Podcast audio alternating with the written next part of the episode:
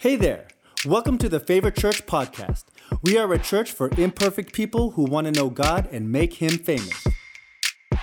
In this episode, we'll be hearing from our senior pastor, James Aiden. Hey, good afternoon, everybody. Are you happy to be in the house? So great to have you all here and everyone that's watching online as well. Welcome to Favorite Church. We're excited because we are back in person, physical. This is great. We're all socially distanced. A lot of us have our new uh, faith over fear shields on as well that are currently just pulled up at the moment. So uh, that's good. But it's so great to have you here. And I'm just excited. I'm just happy to be back. And I'm hoping that that's the last lockdown that we're going to have uh, forever. And uh, we're, we're, waiting to hear good news. We're waiting to hear uh, from Crown and the local LGU in Quezon City. But for seniors over 65, the IATF made an announcement that if you have your vaccination card, you can come out uh, and, and do it. So we're just waiting for clearance from Crown. So we're really hoping next week. Uh, so some of you, you don't need to dye your hair anymore and uh, stop lying to the guard downstairs, you sinner. But um, it's okay. Coming in the house of God is worth it. And, and so that's really cool. And as well, the integrity movement. So uh, if you don't know what that is, that's okay. It's actually not a favored church thing. It's not favored church. It's, it's actually not even a Christian thing. Uh, it, now, secretly, we're running it, but, uh, but it's open to everybody and anybody that cares about this nation and wants to see corruption die, it, it, particularly in the political environment. Uh, you know, I've got such a heart. I love this country. Um, it's interesting because some people, uh, you know, you know, some people grow up in the Philippines and, and you're Filipino, and it's kind of like, eh, okay. Uh, but maybe sometimes it takes a foreigner to actually come in to, to maybe just rile up people and, and, you know, make sure, remember that this is the pearl of the Orient. And, uh, and this country has unbelievable possibility uh, if we stop settling for the way it's always been. I was talking to someone in the political scene even just a couple days ago, and he said to me, he just goes, Man, this is just always the way it's been done. And my heart breaks when I hear that comment. You know, every great revolution that's ever started around the world has started because a group of people have gotten sick and tired of the way it's always been done and have wanted to make a change. And uh, I'm, I'm, not, I'm not saying revolution. We've, had, we've already had that. We don't need that again. But, but what we need is we, we need to rise up people from every area of government, from the local barangay all the way up to the office of president. People, whether they're Christian or not, I don't even care if they're Christian. That's the whole point. But they have a passion to see corruption die and to see integrity rise. And you don't even need to be a Christian to believe in that right? It, it, it's easier if, it, if, you are, but you don't even need to be. And so this is something we're starting. I don't know where it's going to go, but I'm hoping it becomes so much bigger and better than anything we could have dreamed of. And we'll really see uh, God move within it. And we'll see our country rise up. Amen? Wow, this white guy talking about our country. Talaga. Hey, so today we're starting a new series. And I'm excited about this series in our church. It's timely in our church for very specific reasons. But today, the title of this series, we're doing this in Taglish and in the English services, is this I am a leader. Everyone say, I am a leader. I am a leader. I love talking about leadership. I love talking about Jesus. I love talking about sex and relationships and God's design for it. And I love talking about leadership, not just in church, but in life, in every area of our life. Uh, years ago, it would have been nearly seven, uh, about six years ago, my wife and I, uh, we had given birth uh, to our, our baby, Hope. Don't you just love how husbands just say that? We have given birth, like we were, hey, we were a part of the process. Without us, there's no baby. And so uh, we, mostly Kate, had just given birth uh, to our daughter, Hope. And she took a couple months off work. She was working full time, took a couple months off work, and, and a few months later decided uh, that she was going to go back to work. And so we, we put Hope uh, one day in childcare. And then we had other friends of ours uh, called Dan and Rach, and they had a little baby girl called Macy who was about three months or three or four months older than Hope. And so we did a deal with them where on a Tuesday, we would give them Hope Uh, and, and then not like the child, not, you know, Hope, but the child, we would give them the child on Tuesdays and they would look after Hope. And then on Thursdays, they would give us their little girl, Macy, and Kate would, would look after uh, Macy. It's kind of like, you know, a student exchange program, uh, except with children, children exchange program. And, and so we did this. It worked awesome for us, saved us some money. And also, you know, these are our close friends. We love their daughter. And so one day, we'd been doing this for uh, probably a month. And one day on a Thursday morning, Kate said, Hey, listen, I've got to go. I've got a meeting. So I'm going to need you to look after uh, Hope and Macy just for, uh, you know, an hour or so. And, and obviously our friends really trust us. And I was a little bit nervous. Now, I wasn't nervous because I'm an incompetent dad. I'm not one of those dads. You know what I'm saying? You know, an incompetent, you, you, you know there's an incompetent dad when they describe looking after their child as babysitting their child, right? Have you ever heard a dad say that? Well, what were you doing? I was just babysitting my kid. No, no, you weren't. You were fathering your child. Right? So I'm not an incompetent dad. I'm hands on. I know what I'm doing, but I'm good with my kid. Now we've, you know, we've brought a new equation in. It's, a, it's another person's kid. And I'm a little bit more nervous because with my kid, I can drop my kid. It's okay, right? But another person's kid, you gotta, you know, use makeup and everything. And it's like, Right? So I'm a little bit nervous. Anyway, Kate goes out, and so I get the two babies together and, and I put them in their high chairs and I give them their food and I put them in front of a, a TV screen. Well, oh, you're one of those parents. Yes, I am. And so I put them in front of a TV screen and they watch something called Praise Baby right? Not Nickelodeon, Praise Baby. And it's, it's these wonderful images of kids and, and nice colors. And it's actually, it gets them thinking and sparking in their head. Uh, and, and it's Christian songs, you know, how great is our God, sing, sung by babies. It's beautiful. All right. So they're there. And, and in that moment, Macy's eating. All of a sudden, Macy, uh, with her food, gets it and just throws it on the ground. And then I look, and Hope looks over, and Hope would have been maybe six or seven months old at the time. She looks over at Macy and gets her food and throws it on the ground too. And then Macy starts crying. Hope looks at her and goes, right? I get really angry. Told you, in my household, we talk about leadership from a young age. I went down, I went in front of Hope. I said, Hope, listen to me. There's two types of people in this world leaders and followers. I said, if you're, some of you think I'm exaggerating. This is literally how I spoke to my son. To the, I don't care about the other kid. Her, her, their parents, her problem, right? That's not my problem. I said, there's two types of people, a leader and a follower. And if you're going to be a follower your whole life, you're going to do things that you don't have a conviction from, and you'll just be a sheep being led in the blind. You need to be a leader. Stop copying. Be a leader. Stop crying. Hope's like, ah, ah, ah. right. But from a young age in our house, we talk about leadership constantly. It's amazing. Like, I love leadership. I love to speak on it. And I'm doing this series in our church for a very specific reason because uh, at the moment, we have way more sheep, people coming into our church than we have shepherds, leaders to care and to love for them. It's a great problem to have as a church. Nonetheless, it's a problem that we have. We are a growing church, but at the moment, we're not a strong church.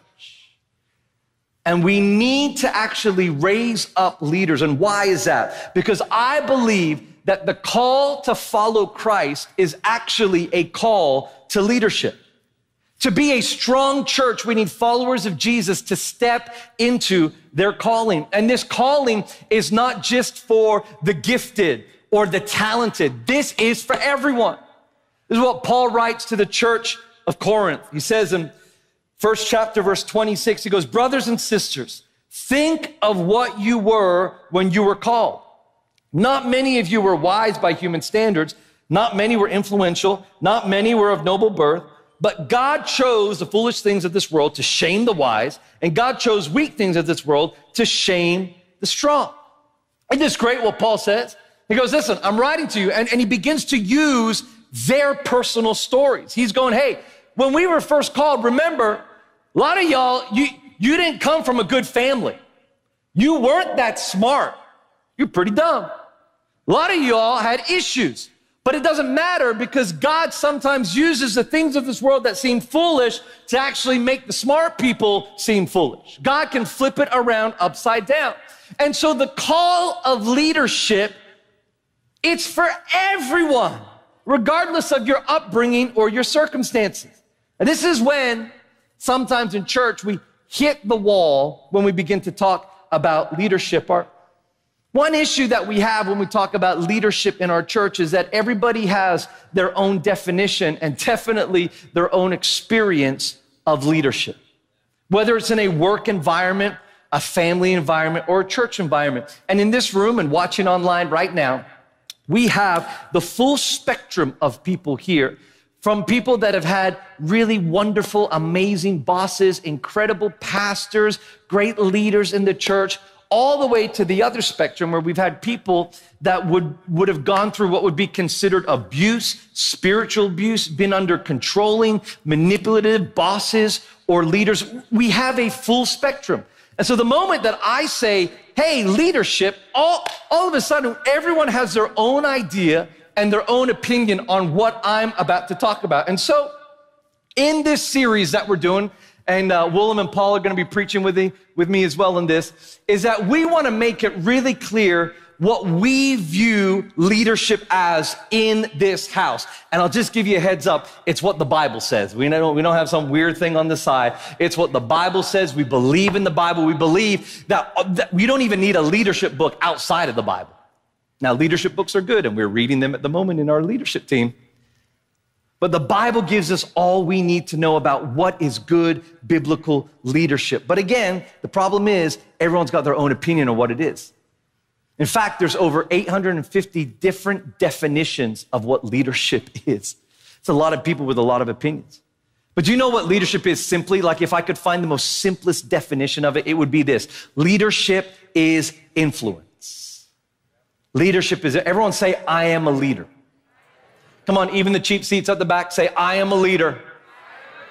Why does everyone get to say that? Because of this reason. Every single person here has at least some sort of small influence over at least one person.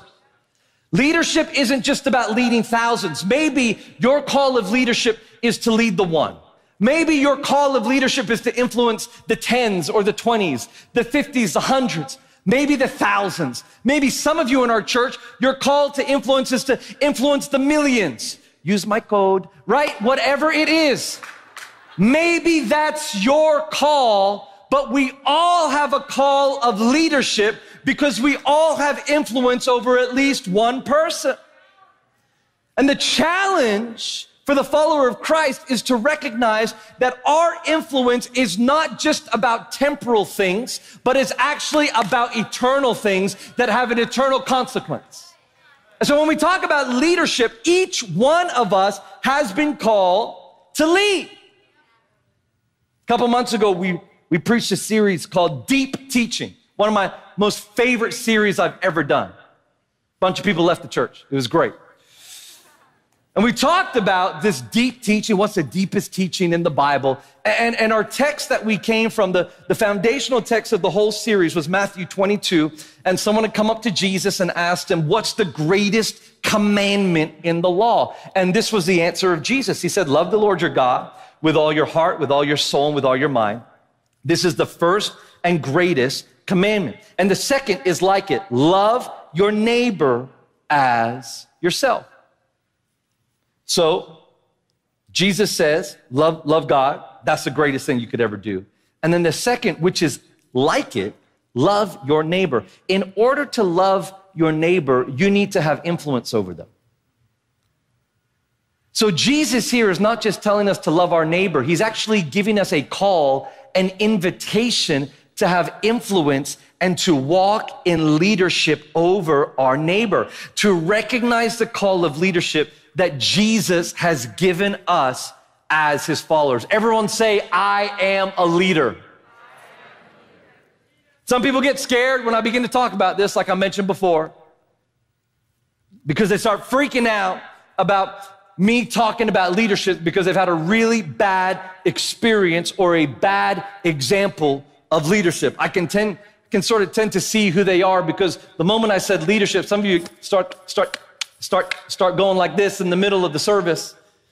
And all of a sudden, you, you have a filter that the moment I say leadership, you have a filter that you have because of bad leadership that you've had in the past, whether it's a boss, manipulative, like I said. Unfortunately, so many people have experienced bad leadership inside the church, where they've experienced manipulation, they've experienced control. One of the hardest things for people to heal of and move on from is when they've been under dysfunctional, manipulative, controlling leadership, especially in church.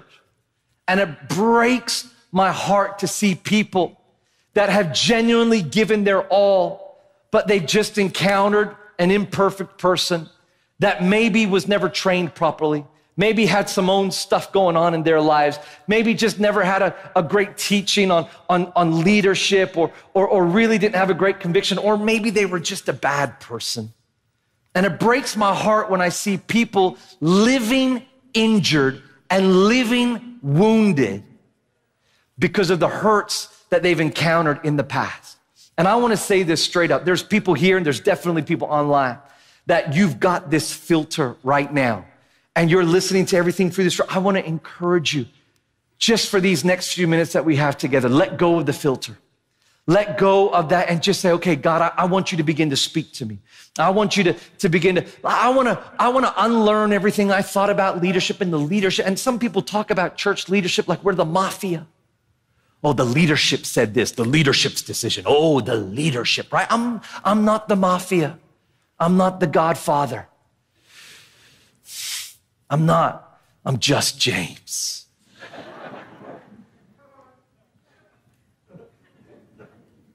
and so today, this is what I want to do. I want to look at what the Bible says. You know why? Because especially those that have gone through pain with this, I want to encourage you Stop making people in the future pay for the mistakes of those you encountered in the past. So let's look at the Bible. Let's look at what the Bible says leadership is. My, my first thought is this biblical leadership is servant leadership. This, this, this is straight up there. I'm not waiting to the end of the sermon. We're just going to start with it right now. Uh, uh, biblical leadership is servant leadership. To be a Christian means that our goal is to follow Christ, to become like Christ each and every day. More and more, we are becoming like Jesus. And Jesus was the best at everything. If you read the Bible, he was the best. He was the best at fasting. He was the best at preaching. He was the best at catching fish. I mean, this guy, what abilities? Preaching and catching fish. No one was better. He was the best at casting out demons. He was the best at walking on water. Nobody else has walked on water as good as Jesus. He was the best at healing people. He was the best at rising from the dead. No one else got a holiday for rising from the dead. We celebrate a whole week in the Philippines because he was the best at rising from the dead. You know what else he was the best at? leadership. He was the best leader. How do I know that? Not because he stood up and he gave leadership, great leadership principles. I, I said this in the first service. I shouldn't have said it. And I shouldn't say it again, but I'll say it anyway. I, what drives me crazy, not drives me crazy, I just don't bother listening. I don't listen to people who have great leadership principles to say, but have never lived it out. I don't want to, I don't want you to tell me what John Maxwell told you. I want you to tell me how you applied what John Maxwell said and how it changed your leadership. That's so, so really what I'm looking for is I'm looking for the proof of your leadership. Before you start talking, this is what's amazing about Jesus. Jesus didn't just give us leadership principles. The proof is in the book. The proof is you are here today. He took 12 ratbag dudes from all different forms of life, tax collectors, fishermen, the sons of thunder. He took all these different guys and he was able to create a group with a traitor in there, a disloyal person that literally changed the world upside down. And you and I are sitting here because of the death and the resurrection of Jesus and also the boldness of 11 disciples and all the other people that heard the message of Jesus. The proof is in the pudding. Jesus was an unbelievable leader. He took these guys and he built into them. And so we can see that Jesus was amazing. And this was his approach to leadership. He said this in Matthew 20, verse 25. He said, But Jesus called them together and he said, You know that the rulers of the world lord it over their people. So he's telling us now what not to do. He said, The rulers, they lord it over their people, and the officials flaunt their authority over those under them. But among you, it will be different. I loved, I love the forcefulness of Jesus here. He's saying, This is what the world does. Uh, they lord it, they flaunt it. You know, you can read into that. They're manipulating with it, they're controlling with it. But he looks at them and he says, But you, it will be different. Not it should be different, not it could be different. It is, it will be different, which means this if you consider yourself a follower of Christ and a leader, you must act like this. Ready? Whoever wants to be a leader among you must be your servant. And whoever wants to be first among you must become your slave. For even the Son of Man came not to be served, but to serve others and to give his life as a ransom for many. Jesus makes it so clear here. The world operates this way. But if you want to be my follower, if you want to be a disciple of Christ, if you want to be a Christian person, then the way you lead, it's got to be totally different. We got, this is where we get to it. It's the upside down of the kingdom. Messes us all up. If you want to be blessed, give away what you have. If you want to be a leader, be a servant. It doesn't make sense to hear, but it makes sense to hear. Jesus says it. If you want to be first, man, you got to be a slave. You got to be last. How does that even make sense? And then he makes it personal again. Jesus, Son of Man, didn't come to be served, but to serve. And what did he do? He proved that statement when he allowed himself to be nailed to a cross.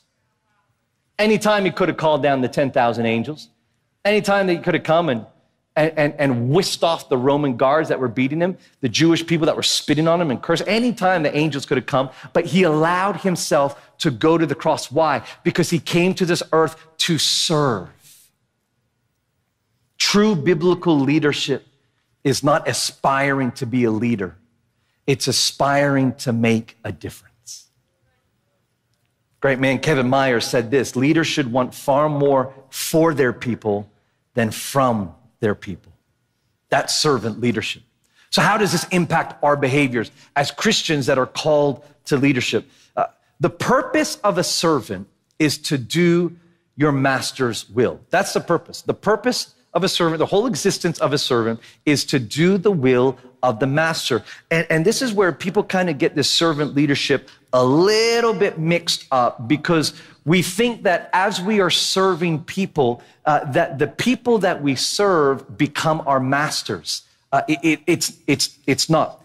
Jesus is our master right? So whatever we do in life, in fact, in, in, Colossians, I think it's Colossians chapter three, Paul writes about how whatever you do, do it for the glory of God. You, so you don't serve your boss, you're actually serving Jesus. Great concept if you have the world's worst boss, huh? Come on, who here has the world's worst boss? Put up your hand. If any of my staff put up their hand, I'm going, you don't feel it on Tuesday. No, right. You don't have to put up your hand, but you get what I'm saying. How, how do people, how do Christians survive working for tough bosses sometimes? You know what? It's when they get the revelation that their boss isn't their master, but Jesus is their master. And so as I serve, even from a position of leadership, as I serve those that would, that would seem below me in a position of leadership, I am able to be a servant to them because they are not my master. Jesus is my master. What does it look like to serve people? It looks like sharing the gospel of Jesus with them, like making disciples, loving and caring for the needs of people. When we see Jesus as our master, the response of those that we are serving does not determine our level of desire to serve them.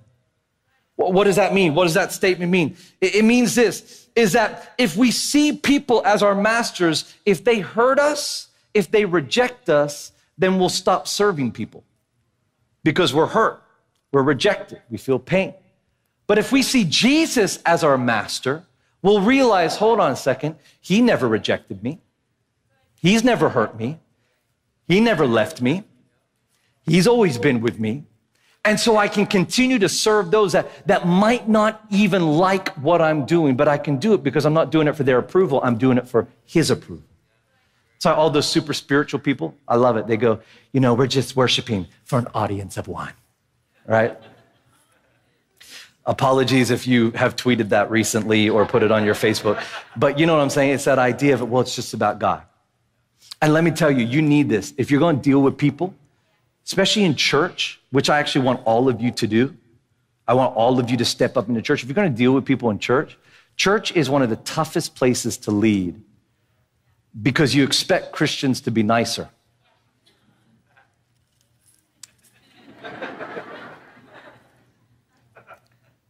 I've been hurt so many times by people that I lead. A lot. I, got a lot of stories I could tell. I'll just tell one. Uh, it happened a long time ago, not in the Philippines. Don't try and work out who it is. I'm not looking at any one of you like it's you at all. But there was this young guy once, Kate and I were youth pastors, and great young kid, unbelievable potential, really gifted, really talented, just a nice kid. And we took over the youth group, and, uh, and, and I had to make a call on who would take on the music, the, the worship in the youth. And, and so it was between this guy and another guy, and this guy thought he had all the thing, he should have done it, but I just saw the heart on this kid, so I gave it to him. This guy got really angry. This kid just did a really great job. You know, worship really began to grow and explode in our youth. The presence of God was, was really there. I love this kid. He was worship leading in, in our main church as well. And one day he, he called me, and it's the call you never want to get. It's, it's the James, my, my dad just died. And he was crying on the phone. And uh, I said, Where are you? He goes, I just heard I'm about to go to the hospital. So I, I jumped in my car, raced down to the hospital. And, and I remember I was, I was in uh, the room with him, uh, in, in this little room, like this, uh, this morgue room. And it was just me and him. And I was holding him physically up as we were just looking at his dad there. And, and he was just crying. I, you know, it was very tough, but, but those next couple of weeks really helped the family process it, was really there. Uh, you know, the dad died, so the mom was left with all this stuff. I'd had a background in financial advice, and so I was able to help their family work out the insurance, uh, work out their pension, all that kind of stuff, how to make house payments and redo their interest. And, and you know, it was just there that the Sunday after, uh, he was, this young boy was scheduled to uh, uh, uh, sing backing vocal on the team. And I said, hey, listen, take the Sunday off. You know, your dad just died. He goes, no, no, I really, I really want to do it. And so he got up and I was playing piano. I was sitting, I'll never forget, I'm sitting on the stage here and I'm looking across and, we sang this song and he began to sing out. He goes, because you're with me, I will not fear. And, and I am just bawling. I remember I'm crying and bawling as he's singing this song. This is a great kid. You know, a couple years went by and life began to happen and, you know, he began to carry some things and, uh, maybe, you know, began to carry some offenses, different things that different people happen. And, and you know, the relationship just deteriorated a little bit until it got to the point where uh, he sent me a, an email uh, that he was leaving the church. But I'm, i mean, I've had a lot of emails, but this email was one of the best. And, and it, he just laid out for me everything that was wrong with me, every wrong decision I'd ever made, uh, all this different things. And, and it, uh, you know, all, all his friends all their problems. Like, I mean, it was a, it was a very exhaustive uh, email of everybody's issues except his own. And, and I remember reading it, and I was really heartbroken reading it. Some people think us pastors are just like, you know, superhumans, right? Superheroes, you know, that we can lift really heavy weights. Um, some of us can, uh, but But, but pastors hurt a lot. Some people just think pastors don't hurt. We, we have emotions and feelings. And, and, and reading this email, I was really hurt. I remember I was really hurt. And I, was, and I remember having a conversation with the Lord and just going, God, what's the point of me doing what I'm doing when this is the result? I'm freaking with this, I'm with this kid in the hospital. I'm loving, I'm helping, I'm doing. And this is the crap get. You know, can we just be real for a second, right? Anyone else ever felt like this? Like I'm sitting there, and it was in that moment that I just felt with the Lord going, Hey, who are you serving? Are you serving this kid as your master, or am I your master? And God really did something in me in that moment. And, and the reason why I'm still here today, and let me tell you, from that moment until now, there's been lots of other things that have happened. People that have gotten this or that or everything like that because life is life and, and people go through things and stuff happens. But every single time it hasn't, it hasn't killed me. Some of it has rocked me, but it hasn't killed me. Why? Because I'm called to serve those who God has given me because God is my master. And regardless of how they treat me, and regardless of how they look at me, and regardless of what they do in me, I know that Jesus is my master. And they may hate me, but he doesn't. They may not like what I did, but I know he's proud of me. They may leave, but he never left. Servant leadership, I want to make it really clear in our church. We are a servant leadership church. There is nothing that I have asked any person to do in our church that I haven't done. The only thing that I haven't done is, is led um, the prison ministry from inside the prison because I haven't gone to jail yet. That's the only thing in our church that I haven't done yet. And I hope I don't go to jail, Kate, in the future. Um, but everything else, eh, I ask people to put out the chairs. Why? Because I put out the chairs. I've asked people to get on the production and help. Why? Because I got on the production. In our church, we want to be a servant leadership church. You don't serve the pastor or the leader in your church. You serve Jesus. He is our master. And it allows us then to be able to serve and to lead people. And it doesn't matter about your title or your position, which leads me to my second point today, which is this biblical leadership is about your heart, not title. It's about your heart, not title. Now, this point needs to be preached all over the world. I understand that. But I think it really needs to be preached here in the Philippines. Why? We love title and position. We love separating classes. We do it so well, we've named them A, B, C, D, E. We literally separate people by classes and we treat people differently, unfortunately, based on their class. Title and position, it's esteemed here in the Philippines. And unfortunately, this spirit that's so prevalent in the world has not just crept into the church, it's violently entered into the church. And in the Filipino church, which I have grown up in, and I have the authority to say this, we put so much esteem on title and position and not enough on the heart. Biblical leadership and influence must reflect a humbled heart rather than rely on a title. Let's look at Jesus again. We're going back to the OG here. We're going back to, to the greatest leader. John 13, it gives us this amazing story. Uh, many, many of you may have heard it of Jesus washing the feet of his disciples. It's the night before he's going to get crucified. They've rented the upper room. They're having dinner there. And, and this is what happens in verse 2. It says, The evening meal was in progress, and the devil had already prompted Judas, the son of Simon Iscariot, to betray Jesus. Jesus knew that the Father had put all things under his power and that he had come from God and was returning to God. So he got up from the meal, took off his outer clothing, and wrapped the towel around his feet. After that, he poured water into a basin and began to wash the disciples' feet, drying them with a towel that was wrapped around them. Now, now before I go on, I, I just need there, there, just this one sentence.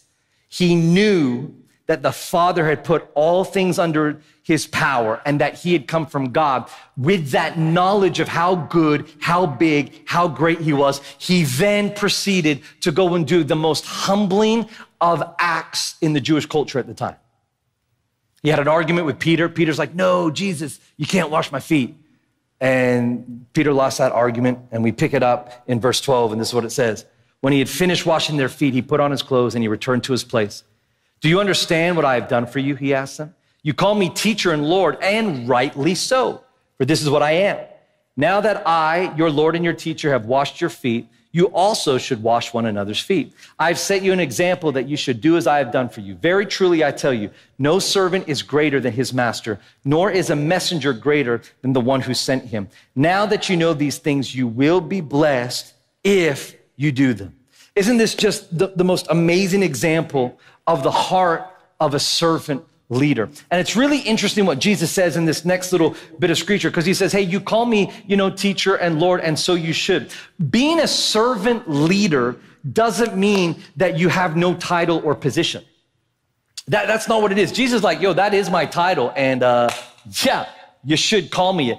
But what Jesus was trying to bring their attention to, he wasn't trying to implement a new religious experience that they had to do now, where all of a sudden, every time you meet with each other, every time you go to church, you got to wash each other's feet. Why? Because we don't really see it anywhere else in the New Testament. So Jesus wasn't trying to implement this thing that now every Sunday you come to Crown, Pastor James gets down, hello, Paul, wash your feet. Hello, Paul, wash your feet. It's not that. Jesus was trying to make a point about the heart behind what he did. In Jewish, in, in Jewish culture, in the biblical times, uh, people would wash their feet more than they would wash their body. Sometimes they would go days without actually washing their body. But because they would walk everywhere and it was dusty roads and it was a Mediterranean kind of hot atmosphere, they would wear sandals and their feet would become dirty and gunky. And so when they would sit down for dinner, they would have a servant that would come and would begin to wash their feet. It was, it was almost like that was the sign of cleanliness. Could you imagine this picture? Now, you know me by now. You know I love to visualize the Bible. Can you imagine this picture? They're all sitting there. They're all chilling, right? They're all eating. It's the Last Supper. They don't know it's the last one, but it's there. And, uh, and, and whoever booked the upper room forgot to book the servant as well to come and to wash the feet. And, but, but no one moves. No one does anything. They're just enjoying. And then Jesus gets up and gets down and begins to wash the feet. Could you imagine how awkward that is? Wouldn't that be like oh man, what? No, you, you can't. And then Peter actually says it, Jesus, don't wash. You can't do this. You shouldn't be doing this to me. And, he was right. In fact, the students uh, would sometimes wash the feet of the rabbi as a sign of respect. It was the other way around. Jesus said, no, I'm going to do it. So Peter's like, okay, Lord, well then wash my whole body. Jesus is like, no, that's weird. I'm, I'm not going to touch your body. I'm just going to touch your feet. And, uh, and so Jesus, could you imagine the picture of these disciples looking around? This is the rabbi. Why? Why is, how can he do this? Jesus was setting the most beautiful example. It's one of the most beautiful and confronting images of a leader whose heart is to serve people and not just be served. Jesus set us this example. It doesn't matter what your title is, what your position is, what class you are in in the Philippines. You have been called to serve people. Doesn't matter what your family name is. It doesn't matter what school you went to. You have been called to serve people. It doesn't matter where you live or how much you earn. You have been called to serve people. And I want to reaffirm something in our church that has been ingrained since the moment we started our church, me and Kate with three other people in a random condo in Ortigas, which is this. We are a classless church. Now, I'm not talking about, class, like, you know, come on, I got some class on me. You know what I'm saying? I'm not talking about that. I'm talking about the class system that we have in the Philippines A, B, C, D, E. So prevalent in the Philippines the way we treat different people in the class. And in our church, let me tell you, in our church, we don't see class. I don't care where you live. I don't care what your job is. I don't care if you went to school or what school you went to. When you come up that escalator, if you're watching online, when you log in, when you come in the room, your title is now child of God. It doesn't matter where you came from. I don't care if you got real Gucci or Greenhills Gucci. Neither does Jesus. Doesn't matter where you came from. You will be judged not by your title or position, but you'll be judged by your heart in this church. Some of y'all just freaked out. They'll judge me? Yes, by your heart, which is what the Bible tells us to do. How you'll be judged. I don't care where you come from. You'll be judged by your heart. We have hundreds of stories of hundreds of people that I could share about in our church, but I've only got time for one. So I'm going to tell the story of a girl in our church called Cherry Moran. Cherry is, uh, along with her husband Ray, uh, her and Ray are really special to me and Kate because Cherry and Ray were the very first people, the very first people to sign on to Favor Church before our church even started.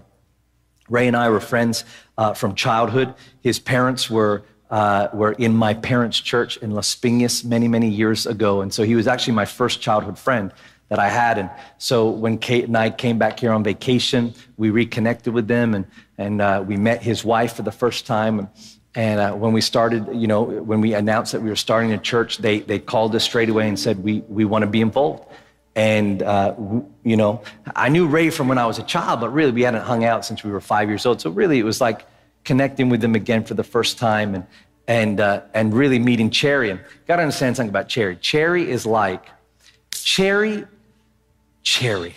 Cherry is boss woman, right? Like, I don't, many of you know who she is. Cherry is boss woman. This girl is like executive like she she is just like she will she will kill you with her eyes right? Like she is that she like when we had our information night right? Before we even started the church we just had an information night. She was one of the top top executives of coca-cola at the time. She's been headhunted multiple times since. Uh, she was one of the top, she wrote to, to uh, some of her staff, about 20 of her staff, and said, Hey, we have this information night at our church because we're starting a new church. I expect to see you there.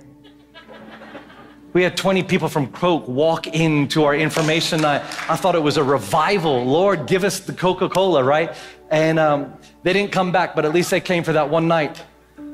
And, and so then we started our, our connect groups, and Cherry was there. And you got to understand, this girl has hundreds of people literally under her. She's dealing with billion peso accounts, multiple billion peso accounts. And, and when we started the church, she was in charge of ordering the pizza from Shakey's. This girl, this girl who outside of our church had everyone doing everything for her driver, this third person, everything that, you know, she's the type of girl that walks out, gets her nails done on the way to the office. You know what I'm saying? She's that type of level, right? She walks out, grabs the coffee from the hand, you know, people, hello, mom, hello, mom, hello, mom. Yusel. You sell is our CFO of the church. He's the big dog of our church, Yusel. Used to work for Cherry. Still afraid of her to this day. They're both on the board together. They're equals on the board. And he still says, Yes, Mom Cherry. No, no, he doesn't. He doesn't. But Yusel, who is our CFO, came because Cherry made him come. So she's calling up Shakey's. It was awesome. Every time they got the order wrong, man, she'd be on that phone. Do you know who I am? We start doing little mini gatherings. She's putting out chairs, leading worship, doing whatever she can, starts a connect group with her and her husband, Ray. They, they start doing this connect group with each other. They do so well, it multiplies like seven times. They get angry. They're like, James, you, you, you keep multiplying. I go, well, you keep being a good leader. Stop it. Be manipulative or controlling or something. Stop it. I didn't say that. I was so happy they were good. They just did whatever. She just did whatever. And, and people would meet her, and you'd never know who she was outside of church. She would come and talk to anyone. And one of the things that's been so beautiful about our church is from the beginning of our church, we've had no class system. We've had people from welfare, and we've had the rich and famous, and everyone in between. And it doesn't matter who you are, we love you. And also, because of Greenhills, we don't know if it's real or fake. So we love you. And Cherry would love every person that would come in. We opened our building at Shangri-La. Remember, Cherry Wave been here since the beginning of the church. She's on the board. She's the secretary of the board, serves so faithfully and with such wisdom and grace. And our first opening night of our building in Shangri-La, we, we, we doubled 250% in attendance in one night. It's unbelievable. Huge night. It was amazing. The whole room was packed in. And I remember looking across, and, and I remember this because this came up as a Facebook memory just a couple of weeks ago because it was the third anniversary of when our, our building opened. Don't you love Facebook memories? Well, you either love them or you hate them. It depends if you put on weight or if you lost weight, or you know, if you broke up with her or not. Uh, and so this Facebook memory comes up, and it was this photo. In fact, do we have the photo? Oh, neck fat. Why? Um, This is, oh, it's a struggle, everyone. It's a struggle. It's real. This is the photo that came up. And I remember I actually, I actually uh, saw this photo. I didn't take this photo, but I saw it. This is our, our photo of the first night of our new building in Shangri-La. Why I love this photo is because if there was two people that deserved to be sitting on the front row right there in a position of honor, in a place of honor, it was the two people that signed on to the church when we had nothing and no one.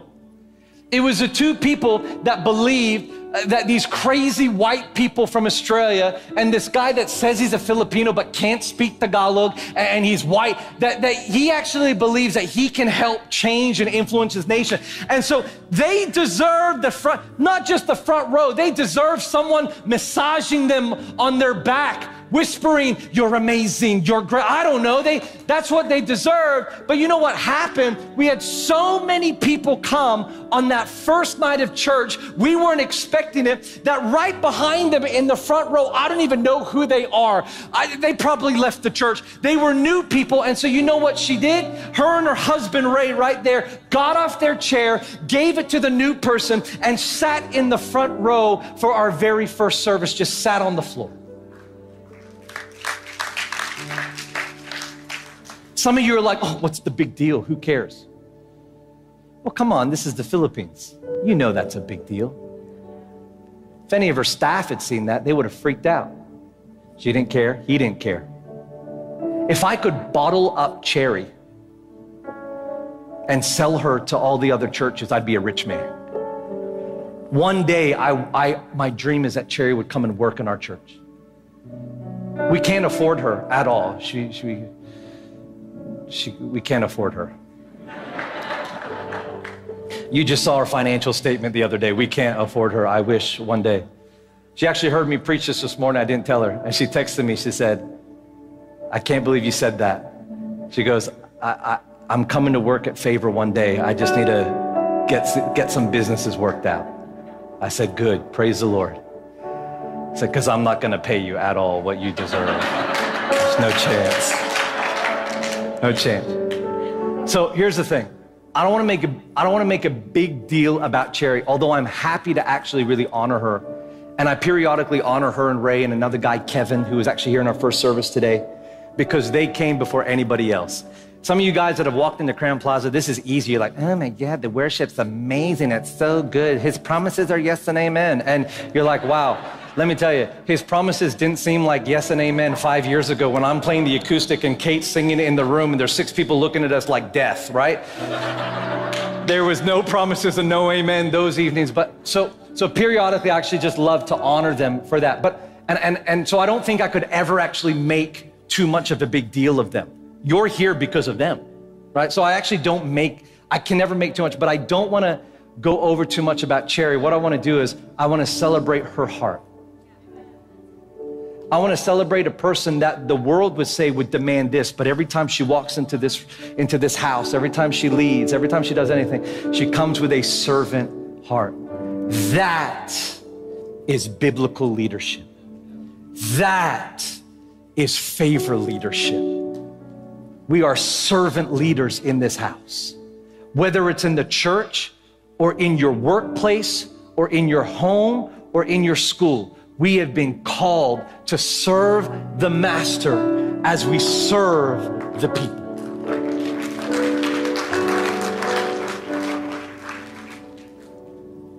In just a moment, we're going to pray. And I'm going to pray about a few things, and it's going to be really good.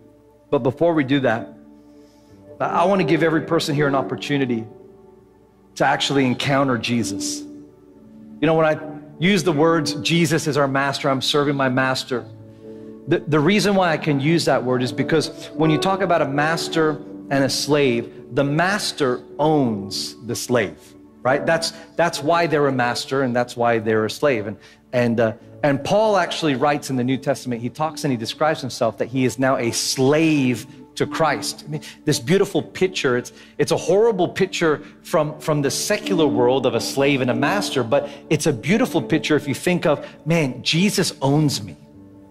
How do I get to a place where I can call Jesus my master, where he can have ownership of me? Well, you get there by acknowledging what he did on the cross. When Jesus died on the cross and he, he defeated the grave and rose victoriously, what he did was he made a way for you and for I to actually come now into relationship with God. It's amazing.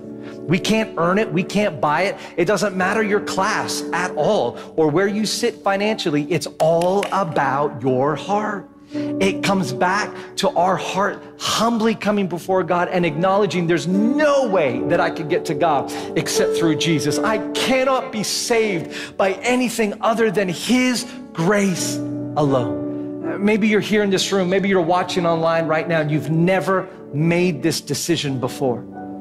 Maybe you did this a long time ago and you know you're not walking, walking with Christ. I'm not asking if you had a bad week or made a couple of bad decisions. We all do that. Uh, but I'm asking you, you know you don't have a relationship with Jesus. I want to give you a chance to do that. Right now, can we all just bow our heads, close our eyes, all the way up to the back? So good to have so many people in church today. If you're watching online as well, you can do this too. And if you're saying, James, that's me, I, I've never done this before, I've never made this decision before, and I want to. On the count of three, I'm going to ask you in this room and online to lift your hand, raise your hand nice and high, because I want to pray for you right where you are. You're saying, James, that's me, I want to I want to acknowledge what Jesus did. I want to ask him to forgive me of my sins. I, I want to start a relationship with God today. If that's you on the count of three, you lift your hands. One, two, three. Right now, all over this place. Awesome. Hands going up, hands in the middle, hands on the side, hands in the front, couple in the front, here in the middle. Thank you, Jesus. Thank you, Lord. I'm sure there's people watching online that are responding as well, whether live or on replay later on. If you've lifted your hand, I want you to do this. I want you to put your hand on your heart. And we're going to pray a prayer. The Apostle Paul writes in Romans chapter 10, he says in the Bible that if you confess with your mouth and believe in your heart that Jesus is Lord, you will be saved. And so I want us to pray a prayer. We're all going to repeat this prayer. And it's a prayer reflecting that truth today. So come on, why don't you say these words with me? Say, Dear Lord Jesus, I come to you today and I ask you to forgive my sin. I believe that you died on the cross, but you rose victorious. So right now I ask, take ownership of my life. Be my Lord and Savior. In your wonderful name I pray. Amen. Amen. Can we give God praise for every person Thank you so much for listening in. At Favor Church, we're a family, and we believe that the Christian journey should not be done alone. If something really spoke to you from the message, we would love to connect with you to talk it over. Or if you prayed the salvation prayer, we'd also love to be able to share more about the decision that you've just made. Please visit us at favorite.church/next to learn more. If you want to share this podcast with a friend, simply tap on the share button and send it through. We love you. We're praying for you. Till next time.